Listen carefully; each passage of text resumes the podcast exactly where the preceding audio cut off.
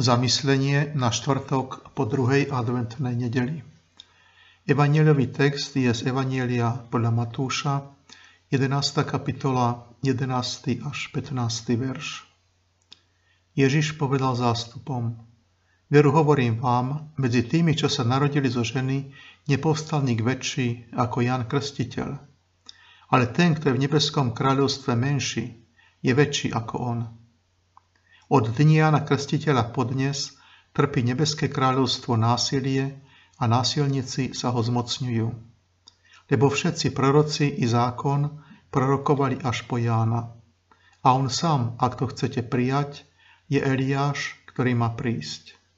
Kto má uši, nech počúva. Počuli sme slovo pánovo.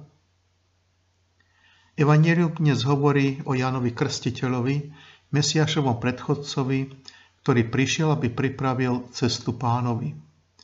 Bude s nami až do 16. dňa, kedy sa končí prvá časť adventu.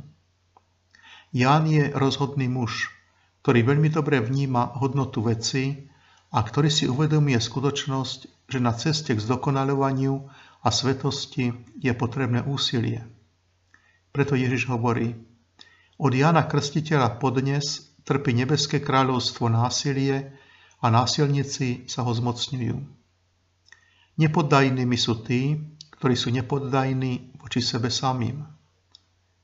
Snažím sa veriť, že pán miluje aj mňa, obetujem sa, aby som sa stal maličkým, vyvíjam úsilie, aby som si uvedomoval skutočnosť, že som synom svojho nebeského Otca a žijem podľa toho.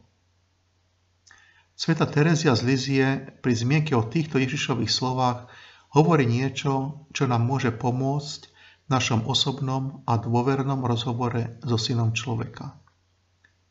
Si to ty, o chudoba, moja prvá obeta. Budem s tebou až do smrti.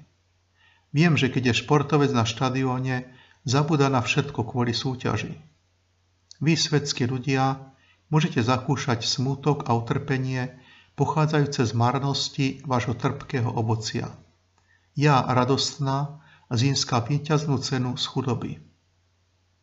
A čo ja? Prečo sa stiažujem hneď ako pocítim, že mi chýba niečo, čo považujem za potrebné? Prajem si, aby som videl veci tak jasne ako Terézia vo všetkých aspektoch môjho života.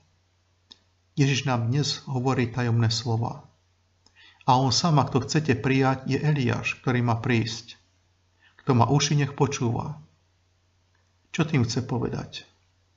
Chce tým jasne vyjadriť, že Jan je jeho pravý predchodca, ktorý má to isté poslanie ako Eliáš, podľa presvedčenia vtedajších ľudí, že prorok Eliáš má znova prísť pred príchodom Mesiáša. A na záver tu máme tri myšlienky súvisiace s dnešným evanieliom. Autorom prvej je svätý Cyril Jeruzalemský. Mojžiš bol vynimočný zákonodárca a všetci proroci boli obdivuhodní, ale nie väčší ako Ján. Nie som to ja, kto si trúfa porovnávať prorokov, ale ich a náš pán to povedal. Papež František hovorí, Stále na mňa robí veľký dojem stretnutie pána s Eliášom. Pán nebol v krupoviti, v daždi, v búrke, vo vetre. Pán bol v tichom, lahodnom šume. Toto je hudba pánovej reči. Keď sa pripravujeme na Vianoce, mali by sme sa do nej započúvať. A napokon tu máme citát z katechizmu katolickej cirkvi.